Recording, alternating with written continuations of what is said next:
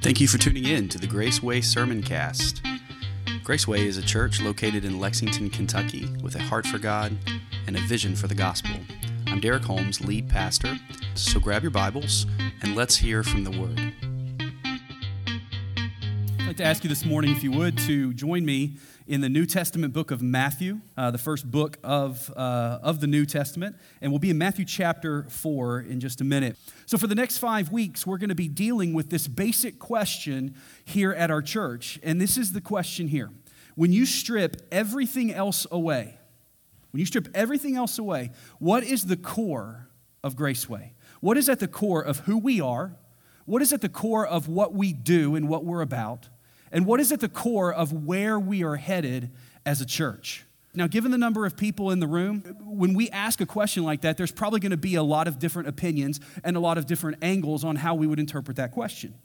Um, so, for instance, and when I say that, when I ask, what is our church here for? What are we supposed to do? And what are we really about? We may have some general ideas, but some of those general ideas may be different. We may have different ideas of what the church is here for. It's kind of like if I use the, this, just like, let's play some free word association for just a moment. For instance, if I were to say Bernie Sanders supporter, what pops into your head? Now, I can already see by facial expressions, I can already see what's popping into your head. And you're like, oh no, he did not go there in an election year. All right, so let's go to the other side. What if I were to say Donald Trump supporter? All right, you, we get different things pop into our minds. You can see in, in our faces. If I were to say such a word like vegan, what pops into your mind? Uh, what if I were to say Louisville fan?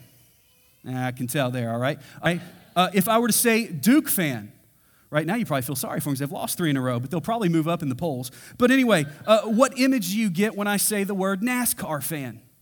All right, yeah, okay, we can, yeah, it's a guttural response, man. The spirit just moved there, brother. When I say Star Wars, what image pops into your head? Is it like old school Star Wars, like Luke and Leia, or new school, like Rey and Kylo? All right, Does what, what pops into your what pops into your mind there. Or maybe you're just evil and Vader pops into your head. I don't know what it is. But now, what if I were to say boomer? What pops into your head? Or if I were to say millennial? We get different ideas and we get different images that pop into our head. And probably, if we were to go through and start writing those things down and we shared our answers, there'd be different things pop into our minds because we'll find out we're different people with different mindsets, different ways of life, and God made us all different. We should probably celebrate that, shouldn't we? But there's one place that we should all be alike, if I were to say the word Christian, what pops into your mind? How would you define a Christian? And I would say that's probably the one that's going to get the most differences today. Matter of fact, Bible teacher Andy Stanley, he says this if you ask 10 different people, you're going to get nine different answers, at least here in America, of what is a Christian. If you stop people on the street and ask them, Are you a Christian? somebody will probably say yes. Somebody will probably say, Well, yes, but let me qualify it for you. Or they may say, No, I'm not a Christian, but let me qualify it for you here and tell you why I'm not or what's going on. And some will say, Yes, I am, and they'll want to qualify what they mean. Some in here, right in this room, would probably say, Yeah, I'm a Christian, and here's why I'm a Christian because there was a point in your life when you prayed and you asked Jesus Christ to come into your heart and be the Savior of your life, and you put your faith in Him to be your eternal hope and security. Some of you might say, well, I did that by walking an aisle, or I did that at my home. I did that watching, watching an evangelistic crusade or something like that, but you had a time in your life, and that's what makes me a Christian. Some of you might say, well, I've been a Christian my whole life. I've just, I was raised in a Christian home. My grandma took me to church every year, and she made sure that I went to every VBS in every church in the city every summer. By the way, if you, if you grew up that way going to every church's VBS, that just means your parents wanted babysitting for the summer, okay? By the way, okay? Some of you, and you may be watching or listening, might even say, No, I'm not a Christian. And I'll tell you why. And you may sound a little something like this guy that I read this week on social media. He says Christians are judgmental, homophobic moralists who think that they're the only ones that are going to heaven, and they secretly relish the fact that everybody that's not like them is going to hell. And some of you might be sitting here right now saying, I've been accused of that actually. Or that might be the way my neighbors are feeling about me. And the truth is, there's a difference between being a Christian and being a disciple. See, the interesting thing about this debate over what is a Christian, what does it mean to be a Christian is the early disciples never had that debate because they never called themselves Christians. They never took that label of being a Christian. That was actually a point of insult. It was a derogatory insult that came to them in the book of Acts in the city of Antioch. So, what did the early followers of Jesus call themselves, what did they label themselves as? They labeled themselves merely as disciples. Matter of fact, in the New Testament alone, you only see the word Christian three times in Scripture. And just about every single time you see it, it is somebody calling them that as an insult. But you do see the word disciple mentioned 281 times in the New Testament to describe followers of Jesus Christ and the church of Jesus Christ. A disciple is a far more accurate description and definition of what it truly means to be a follower of Christ because I can be a Christian just by having an ideology. But if I'm going to be a disciple, it's going to cost something and it's going to require something of me. It's going to require action. See, I can be static and non movable as a Christian, but as a disciple, I cannot sit still. Being a disciple compels me to action. And I believe that it's important for us to understand that Christian and disciple do not necessarily mean the same things.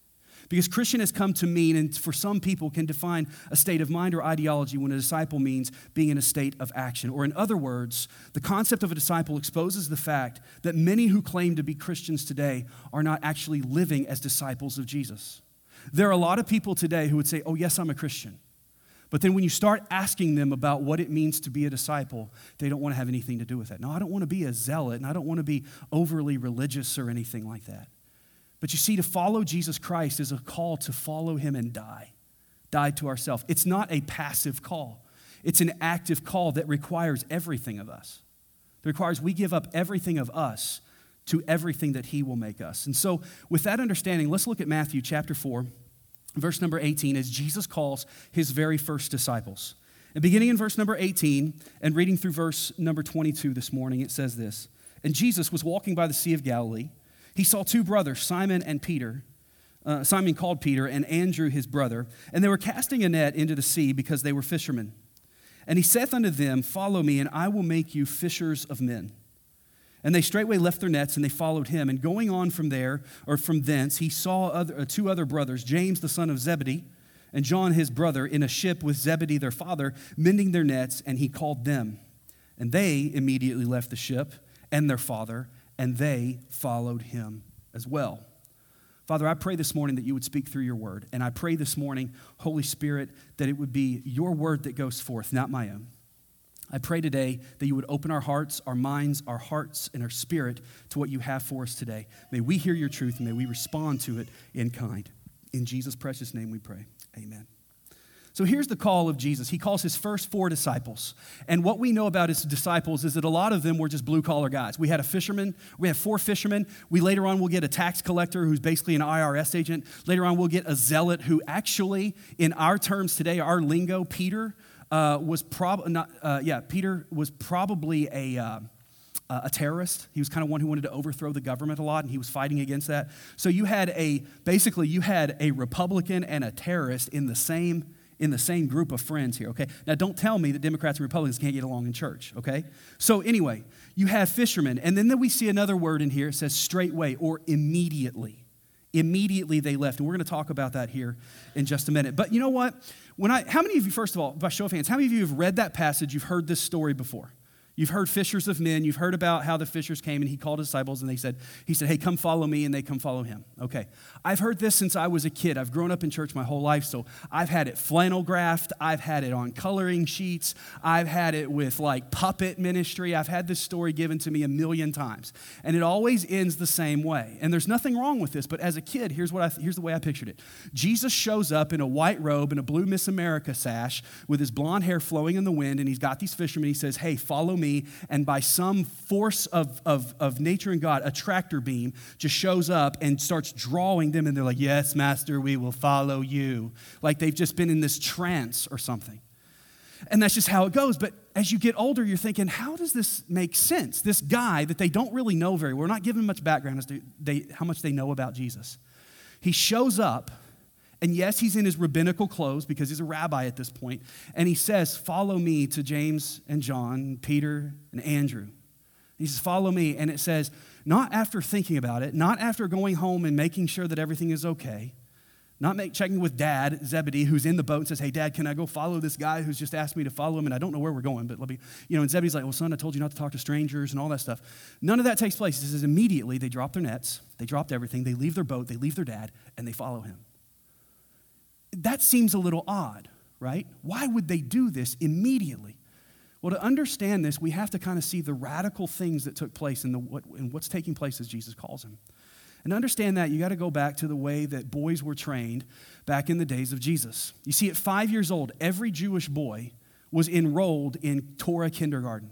They were all put into the Torah school. Every Jewish boy, sorry girls, you were not allowed to go at that time, but boys went to Torah school.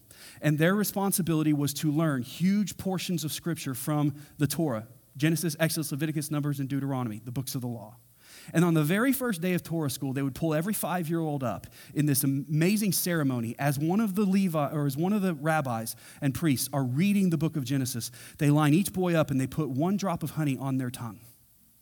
And the sweetness of that honey, for the very first time for most of those poor boys, they had never tasted sweetness before. There was no candy. There were no grandparents pulling them over at the gas station saying, pick out whatever candy you want. There was no trick or treat at that point. They had never tasted sweetness before. And the imagery to this was powerful.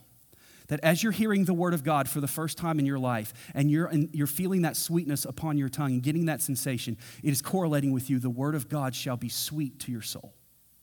That's beautiful. I love. We should do that to. We should do that for all of our kids, man. As they come into Grace Graceway, kids just drop some honey. By the way, whoever brought the donuts and sugared up the kids in Sunday school that I just taught, you need some extra Jesus this morning. That's all I'm saying. All right, extra Jesus. That's all I'm saying. So maybe you're thinking, if you've worked with kids, you're like, no, don't sugar them up. But uh, you know, it gives them this idea that, that the word is the word is sweet. So from five years old to ten years old, every Jewish boy went off to Torah school and they learned big passages of the law of God.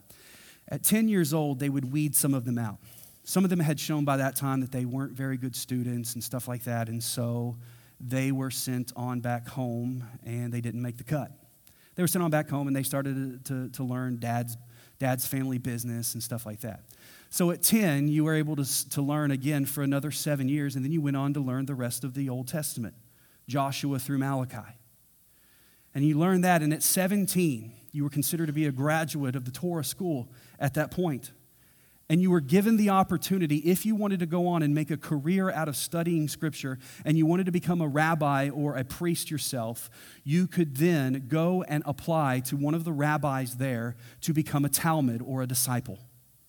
And so, in order for you to become a Talmid or to become a disciple of one of the rabbis, you had to identify which one you wanted to follow and signify that by going and sitting down at the feet of that rabbi. And that would tell the rabbi, I am applying to be your disciple and I want to follow you. I want to mimic you. I want to do everything that you say. And for that rabbi, at that moment, what he would do is put them through a whole bunch of questions and a bunch of tests to make sure that they qualified in their mind. Now, the rabbis at this point could be really selective because this was the job to have at this point. Because your other job was to be a farmer or a fisherman or to be a carpenter or to be something else blue collar. There weren't professional athletes, there weren't YouTube stars, there weren't social media moguls, there weren't any of that. To be a rabbi meant you had you were very respected and you were very revered and you made some you made some money in doing this as well. So this is the job that they wanted. Every kid had like rabbi playing cards that they dealt with. They didn't have baseball cards or anything. They had like rabbi cards. And I got Rabbi Gamaliel, and I got Rabbi Hillel, and all these things. And so this is the job they wanted. So they could be very selective because they couldn't take on everybody. And the other reason that they were selective is because a disciple or a Talmid was going to follow that rabbi and learn everything. And he's basically saying, if I select this guy and he becomes a product of me, it's a saying about me as to whether this person turns out well or not. So they would only choose the best of the best. Now, in Jesus' day, there was also a classification of rabbi there was a special rabbi that was known as a shmicha. Everybody say shmicha. All right, Gesundheit, all right? Uh, yeah, it's, it's, it's a really cool Hebrew word, but what shmicha basically translates to is authority. There was rabbis, and then there were shmicha rabbis who seemed to have this like special touch and anointing of God on them. That when they spoke, they had like special enlightenment or like mystical powers almost that people thought, man, these are like the cream of the crop rabbis there. And so, in order to be considered to be a Shmiha rabbi, there was only about a dozen of them in Jewish history. Two of them were alive at this time Hillel and Gamaliel. Now, we know that Paul was a rabbi or a Pharisee who studied at the feet of Gamaliel. Gamaliel was one of the most well known Shmiha rabbis at that point. All right? But along comes Jesus. And what they had to do in order to be a Shmiha or have authorities, they had to have very masterful enlightenment as to the scriptures, that when they spoke, everyone listened and they felt as though this was God's word speaking to them. Almost like prophet like status. And they had enlightenment, they had revelation to what God was saying. It also, they had to show evidence of being able to perform miracles in the name of God. They also had to have Shmiha status conferred upon them by the other Shmiha rabbis around as well. So, what do we know about Jesus, though? Jesus, at 12 years old, what was he doing when his parents lost him? Jesus is at the temple teaching the rabbis as a 12 year old, teaching them. And what do they say about him? Who is this that is teaching with such authority, teaching with such shmiha? We've never heard anyone teach like this. If you go over just a few chapters from where we are in Matthew chapter 7, you'll see that one of the first times that Jesus teaches in the Sermon on the Mount, everybody's response to his teaching is, Who is he that can speak with this much shmiha? Jesus is oozing with shmiha and, and with, with, with, uh, with authority. We also see that when Jesus starts his ministry, when he's baptized, he goes and he, he approaches John the Baptist. Now, John the Baptist is oozing with shmiha out there living in the wilderness, eating locust and wild honey, wearing animal skins, preaching that the, the kingdom of God is coming and repent for the kingdom. He's just amassing all of these people. And as Jesus approaches, John the Baptist stops and he says, Here comes one that is better than me, and I am not even worthy to untie his shoes. And then what happens? He goes down in the water and he is baptized by John the Baptist. And then a voice from heaven comes. It's the voice of God that says, This is my beloved Son, in whom I am well pleased. Now, all of a sudden, if you've got a dashboard and your Shmiha alert monitor is going off, it's like Shmiha, Shmiha, Shmiha. This guy's got Shmiha. I know you all, that's all you're going to remember from today is me sounding like an idiot, right? This guy's got authority, man. This guy is special. So now bring it over to Matthew chapter 4, what we just read. Jesus who everybody is like, man, this guy is special. There is no one who teaches, there is no one who is like him. He's performing miracles, and they're wondering when are they going to call him a Shmiha rabbi? When is he going to sit with Gamaliel? And when is he going to sit with all these people? And Jesus walks up to four fishermen and he says, I want you to follow me. Now, what does that tell us about James and John and Peter and Andrew if they're out there fishing? They didn't make the cut somewhere along the way, at 10 or at 17, they were sent packing back home because they had to learn daddy's fishing business. They were told, You don't qualify to be one of the religious leaders. You're not good enough. But here comes the greatest rabbi, the greatest teacher of all, with all authority from heaven, and he says, I want you. And this is what teaches us the very first thing that we have to get from this passage is this. And it's the first thing on your fill in sheet this morning is that when Jesus chooses us, he doesn't choose the best, he chooses the willing. When Jesus chooses you, he's not going to choose the best, he's going to choose the willing. What's interesting about the boys, uh, the boys, uh, the, the guys here, and the way he calls them, in verse number 18 says, Jesus was walking along the Sea of Galilee. He saw two brothers, Simon, who's called Peter, and his brother Andrew. They were casting a net into the sea, for they were fishermen. Jesus is oozing with this authority. They didn't make the cut, but let this sink in with you and get this. Get this, church. Jesus didn't choose the varsity team, he chose JV. And the other thing is, this was a process that was completely reverse of what most people did. More than likely, some of these guys had gone to one of the rabbis and sat at the feet, and the rabbi says, No, you're not good enough. Go fish. For the rest of your life, just go fish. They didn't come and sit at Jesus' feet. Jesus came to them and said, Come to me. Jesus is a rabbi and Jesus is a leader and Jesus is a savior that is altogether different from anyone else. There is no one that is like Christ because he comes and calls you. You don't go to him and say, Hey, will you come and let me follow you? I love the way that John MacArthur puts it in his book, 12 Ordinary Men. He says, God skipped all the wise people of the day. The great scholars that were in Egypt, the great library was in Alexandria, the great philosophers were in Athens, the powerful people were in Rome. He passed over Herodotus, the historian. He passed over Socrates, the great thinker, and he passed over Julius Caesar, the great politician. He chose men so ordinary that it was comical.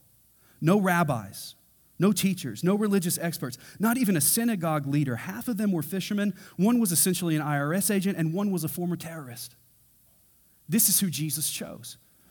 Now, if Jesus can use fishermen, and if Jesus can use IRS agents, and if Jesus can use terrorists to change the world, what can he do with us? What can he do with his church?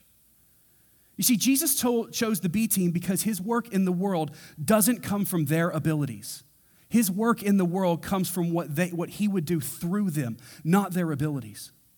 You see, people with talent and people with ability, people with great skills and all of those things, they're really going to have a hard time getting in the way of Jesus. Because if we have a lot of strength to lean on, then that means we're going to lean on that before we come to the point where we realize, I have no other but Jesus. Jesus, you go before me. Jesus doesn't choose the most able, He chooses the most available. So God wants to use you. He wants to use your family. He wants to use this church, this little old church in Lexington, Kentucky, in, in, in, a, little, in a little strip mall, on a little street. He chooses the little things to do the big things of the gospel. Don't let where you may be sitting or what you've been told you don't measure up to tell you a hill of beans for what you measure up to in the kingdom of God. Don't let it happen. So the question is not how able am I, the question is how available am I? The second thing that we have to understand from this is that he chose us first, not the other way around. Do you get that? He chose us first, not the other way around. In verse number 19, he says, Follow me. The first words that Jesus says to these people, the first words that are uttered in this narrative are Jesus calling out to them, Follow me. Now, in case you're wondering, they knew that he was a rabbi because he had been dressed in the rabbinical clothes. They, they, they dressed in certain clothes, so they knew who he was, and they knew what he was asking them to do. He was asking them to follow him and be his disciples. Jesus chose them, not the other way around. See, the normal way all this went down was for a guy to come to one of the rabbis and say, Hey, will you choose me? And then the rabbi would decide, Do I want to choose you or not? But this is not the way that Jesus did it. Jesus chose them when they didn't even know they should be looking for him. Jesus chose them when they didn't even know he would be looking for them. It reminds me of the verse. We love him because he first loved us, right?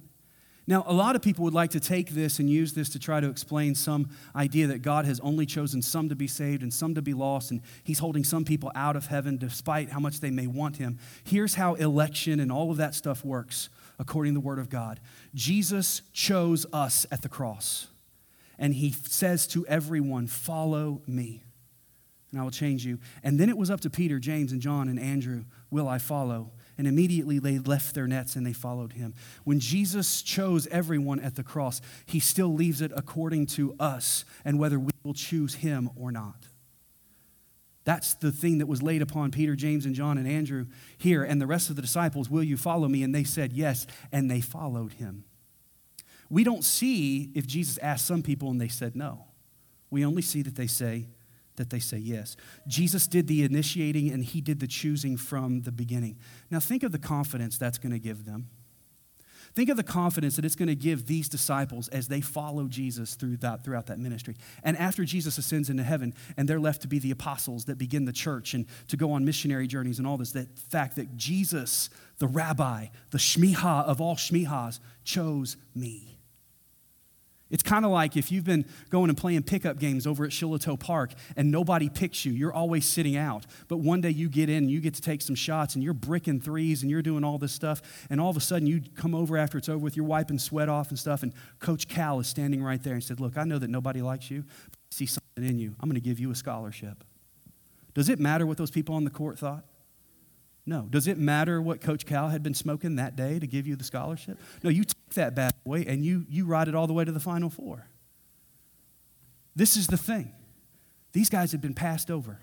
And you may be sitting here this morning thinking, I've been passed over in life. I don't measure up to much. I don't have skills. I'm not smart.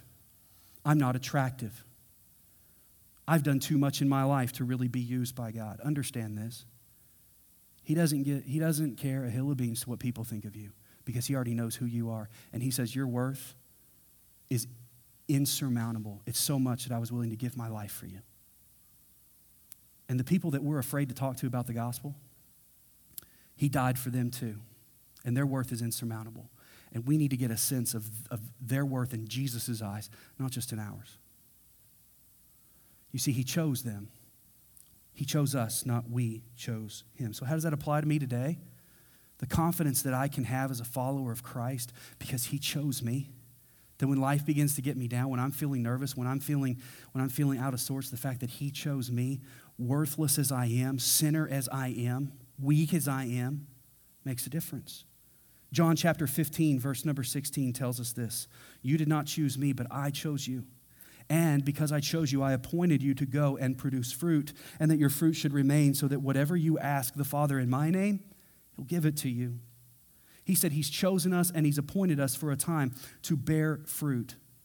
Fruit that will hold up in time of a storm. That's what that fruit remaining means. Fruit that will not fall to the test of time and to the test of, of, of things. Fruit that will remain.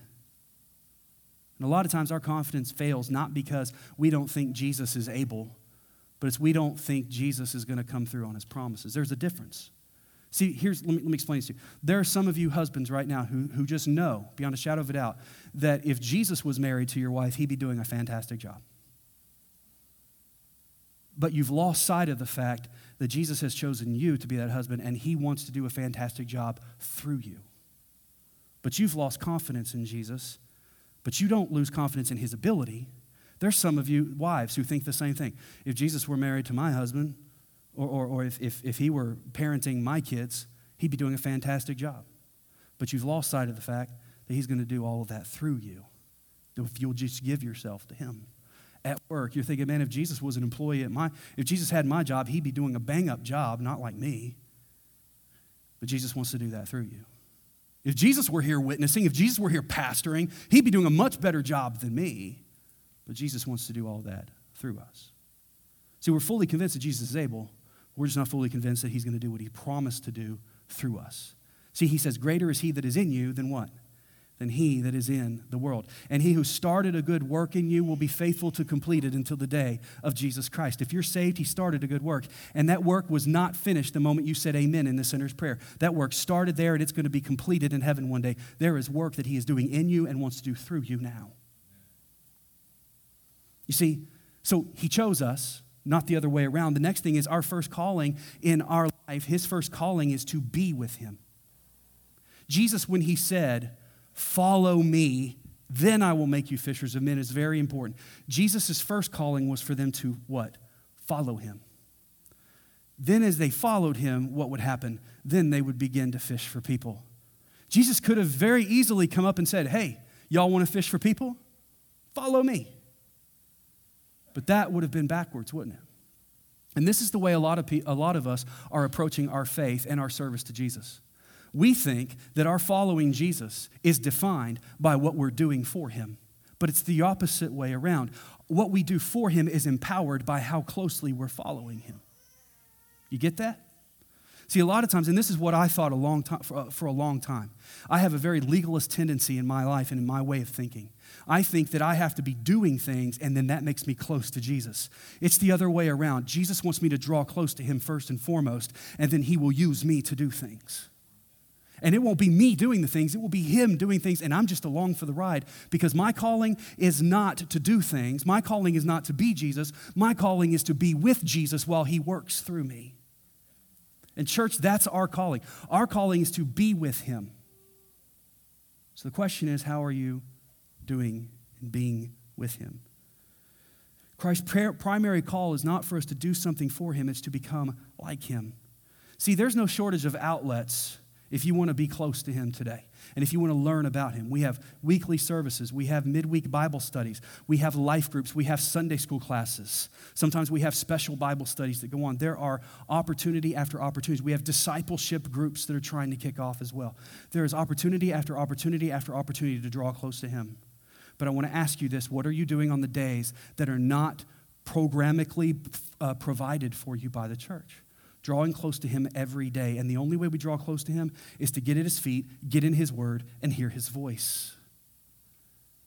I firmly believe that many of our apprehensions as followers of Christ could be overcome if we would just spend time at His feet.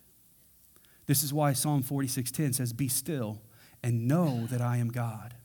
See, when we know that He is God and we know that He keeps His word and we believe that, there is nothing that can stop us. We'll charge, like, like the old preacher said, we'll charge hell with a squirt gun, man. And not a super soaker. I'm talking about one of those little, little ditties that you get at the Dollar Tree 10 to a pack. Because when we're full of God and we're close to Him, there's nothing that can stop us because there's nothing that can stop Him. In Matthew 7, Jesus said there's going to be a lot of people one day They're going to stand before him the last day and talk about all the things they did for him. They'll say, Jesus, haven't we healed people in your name? Haven't we cast out demons? Haven't we done all these amazing things for you? And Jesus will say, Depart from me. And why? Not because those things weren't good enough. Why did he say it? Because I never knew you. You were too busy out there doing all those things, and you never took time to come to my feet and just trust me as your Savior. Don't let that be us. Trust Him, come close to Him, and then follow Him. His measurement of us is by whether we know Him or not. And that's the question for us today is do you know Him?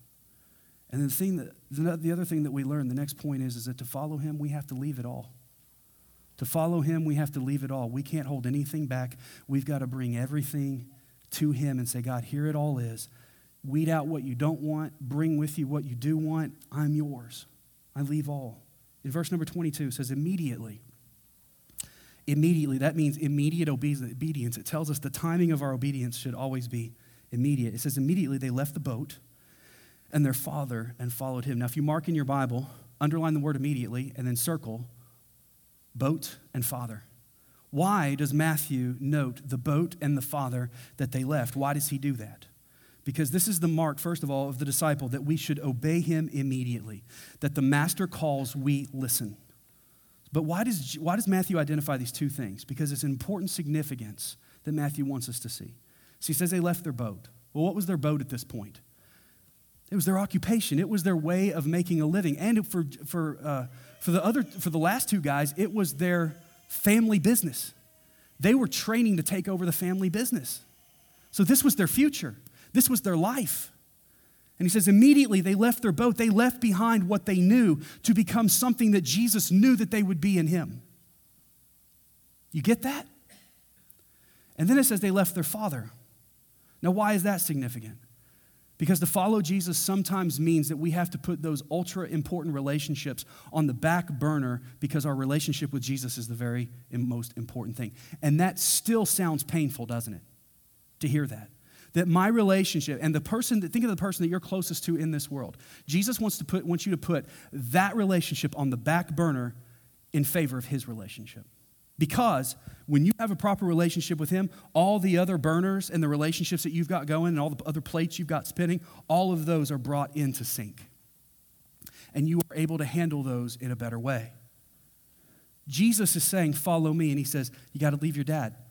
Got to leave behind the family business. And there's Zebedee just sitting there going, Okay, I guess I'll just pass this fishing business on to somebody else. It won't be Zebedee and Sons Fishing Company anymore. It'll be Zebedee and Friends as they leave. They left their father. Now, to follow Jesus, the disciples had to give pre- Jesus precedence over both their career and their closest relationships in life. See, most of us, we're not literally going to lose our jobs and we're not going to lose our families over Jesus because for a lot of us in this room, we may be second, third, fourth, fifth generation Christians. So coming to Christ meant we just shared something new with people we were already close to. I remember the day that the girls got saved. Stacy and I, man, we we celebrate because like we're no longer just your parents we're brothers and sisters in christ man that's awesome but for some people that's not the way it is for some people in the middle east who are raised in, in, in islam and they convert to christianity which is happening, happening at an alarming rate by the way in, in middle eastern countries their families decide they are going to shun them and some of them decide if it's especially if it's their daughter they decide am i going to kill them are we going to disown them what are we going to do with them and so to follow christ literally means leaving family behind. For some of you, it may not mean that, but for some of you, it may mean something different. For some of you, it may mean that the career that I have, that I'm going well, and Jesus one day maybe calls and says, Hey, I want you to pack all that stuff up, pack the family up, and I'm calling you to be a missionary somewhere. He may do that. It's my prayer that he does do that. You may be thinking, Stop praying that. But it's my prayer that he starts doing that here at Graceway, that he starts calling people to the mission field, that he starts calling people to preach, he starts calling people to plant churches out of here to go and make disciples. You see, God may call us to do that. So some of those things have to be on the line. Like the student in school who says, Hey, I'm going to follow Christ. And that's going to cost you some friends. Or it's going to cause people to make fun of you. Oh, you're following Jesus? You're, you're saving yourself from marriage? What are you, the Virgin Mary? And that becomes your, your kind of like your, your, uh, your rep there at school. People want to make fun of you for that. Or for others, it has to do with your income. Around here, we believe that we should give because we've been given to. And that starts with the 10%. And for many people, that's the indication that you're fine with being a Christian, but you're still not ready to be a disciple because still struggle with that. You still say, I just can't trust God in that. You don't, you don't have any, any reason to doubt that Jesus can and will do all things. But I just don't trust him to do it for me. See, we never let God have our boat when we do that. You see, to follow Jesus means that you subject everything in your life to his lordship. So to follow him means we leave everything. And then, lastly and quickly, the last thing we have to understand is that when we follow Jesus, we have to understand that he commands us to spiritually reproduce. This is where we see Jesus say in verse number 19, he says, Follow me. And then what happens? He says, I will make you fishers of men. The role of the disciple, the rabbinical disciple, the Talmid, which is what these, what these guys were being drawn into by Jesus, was to become exactly like their rabbi exactly like their master, to learn how their mannerisms, to learn how they walk, to learn how they talk. The greatest compliment that could have been given to a Talmid in those days was that you have the dust of your rabbi all over you meaning you have the essence of your rabbi. When I talk to you, I feel like I'm talking to your rabbi, to be exactly like them. And that is what the disciples wanted to do with Christ. And here's what Christ said I'm going to be a fisher of men. You're going to be a fisher of men. No longer these fish in the sea. Well, interestingly enough, there will be some fish to deal with later on when there's about 5,000 hungry people, but you know what I mean. Um, he says, You're going to go and fish for men because I came to seek and to save that which was lost. See, so as the master did, the disciple does. Now, here's the question, church, or should I say, group of disciples. What's different about their calling to be followers of Christ to our calling in 2020?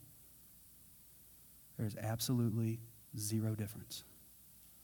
You may not be out fishing on the seashore one day. You may not be Peter, or Andrew, or James, or John. You may be Derek. You may be Ryan. You may be Robin. You may be Linda. Doesn't matter who you are. He calls us all the same. He says, Come to me, all you who are weary and are heavy laden, and I will give you rest. Take my yoke upon you and learn of me as the rabbi, for I'm meek and lowly in heart, and you will find rest to your souls. This call is no different than it is to us. And he says, Follow me and what? He didn't say, Follow me and I'll make you a great Christian thinker. He didn't say, Follow me and I'll make you one that can debate with all the people that are wrong on Facebook. He didn't say, Follow me and I'll make you someone who can do all these amazing things that everybody thinks is awesome. He says, Follow me and I will make you fishers of men. So, my question for you today is if that's the measurement of a disciple, how well are we doing? Because if we're not being fishers of men, it's evidence that we're not following him. Do you get that reasoning? If we're not fishers of men then we're not following him. He says this in, in, in, John chapter 15, verse 8 My Father is glorified by this, that you produce much fruit and you prove to be my disciples. How do I prove to be a disciple? I bear fruit, I fish for men.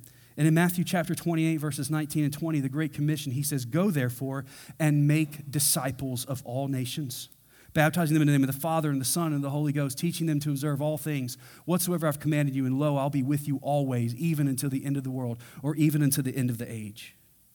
You see, in KJV it says go and teach, but in CSB, and it really translates to go and make disciples. That is what teaching is it is discipling people. And in the Greek, the words go, baptize, and teach are all participles that derive their force from one controlling verb, and that is to make disciples. We go so that we can make disciples. And Jesus summarized his ministry in Luke chapter 19 by saying this that the Son of Man came to seek and to save that which was lost. He came to seek and to save, which means he left us here to seek and to see them saved. And the statistics this morning tell us that we're missing the boat. It brings me back to that question that, we, that I opened with this morning. As a church, what is at the core of who we are? of what we do and where we're headed. What is the core of this? Because the answer must be that we are about fulfilling the Great Commission corporately by committing to making disciples individually, who then make disciples as well. Our church must make disciples who makes disciples. And the best way for us to do that is to keep our eye on the prize that there are people who are dying every day all around us, and they need Christ. See, we divide our focus on a lot of other things big programs, having as many people in the worship service as we possibly can, which there's nothing wrong with that. But our greatest goal and our greatest task is to reach people for Christ. And the greatest way to do that is each one reaching one person. Here's the statistics that scare me. Here's the statistics. Paul Chitwood, president of the International Mission Board, says that we live in the most populous century in the history of humanity, where 155,000 people die lost every single day. By the end of this day, 155,000 people are going to die and go to hell. Let that sink in. 155,000. And the overwhelming majority of people in America become Christians before the age of 18. So we want to focus on those ages before, before, they, before they turn 18. This is why we have always, as a historical thing in our church, have always invested greatly in our children and in our youth because that's the time that they're most primed to come to know Jesus Christ. But here's the thing By two, in 2018, only 58,000 people from 12 to 17 were baptized. That's 1 20th of 1% of the 25 million people living in the U.S. in that age range. Not even 1%. If you were to put it on a graph in PowerPoint, it doesn't even show up on the graph. Here in this area where we live, I serve in the Central Kentucky Network of Baptists as an ambassador. There's over 100 Baptist churches that we partner with for the sake of the gospel here in this area. There was a study done last year on our evangelistic reach. We saw in those 100 churches, we saw only over 500 baptisms. That's less than one tenth of 1% of the over 500,000 people that live within our area. Still not even making a mark.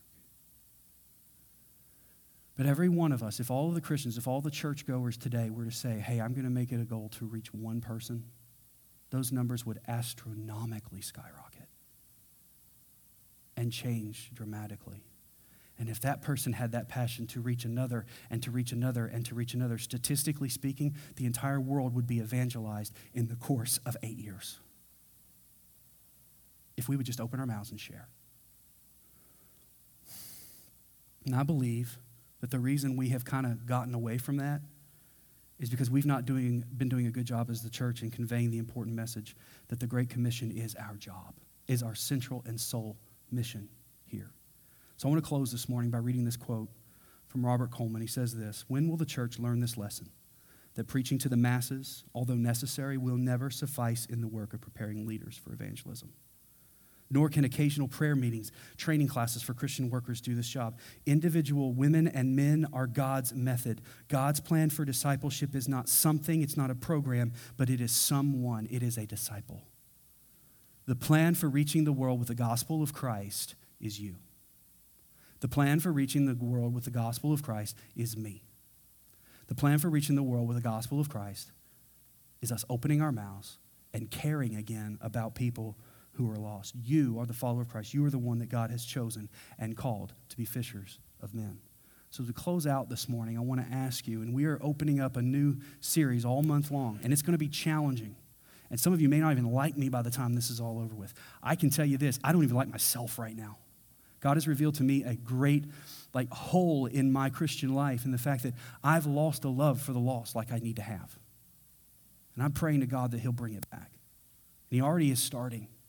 But I want to ask you this morning, how in the world are you, are we going to see the world evangelism, uh, evangelized? All great moves start with one thing.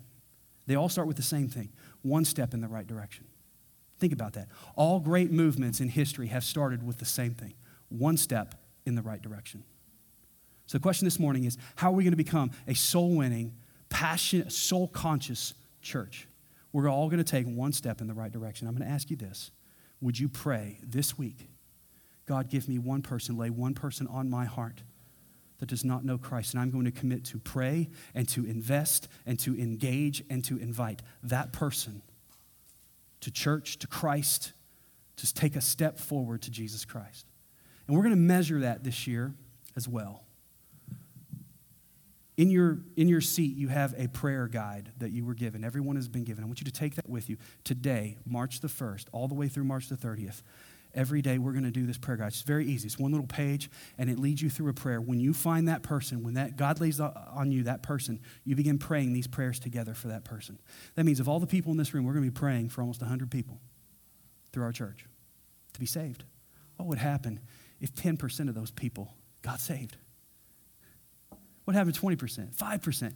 What happened if one person got saved? Bible says heaven will rejoice when one sinner comes to repentance in Christ. And how much will you rejoice if God uses you to be the one that draws them in? You got that one in your head already? Write it down. In your Bible, write it down wherever it is. Next week, there's going to be a card sitting where that booklet was sitting, and it's going to have a name right there. It's going to be a blank for you to write that name, to turn in, and we're going to pray at this altar over all of those names. And then as a staff, we're going to be praying over all of those names on a daily basis. There's going to be a lot of things we're going to be doing to try to keep our eyes and our minds focused on the Great Commission, what we're supposed to do. So, as we bow our heads and as we close our eyes this morning,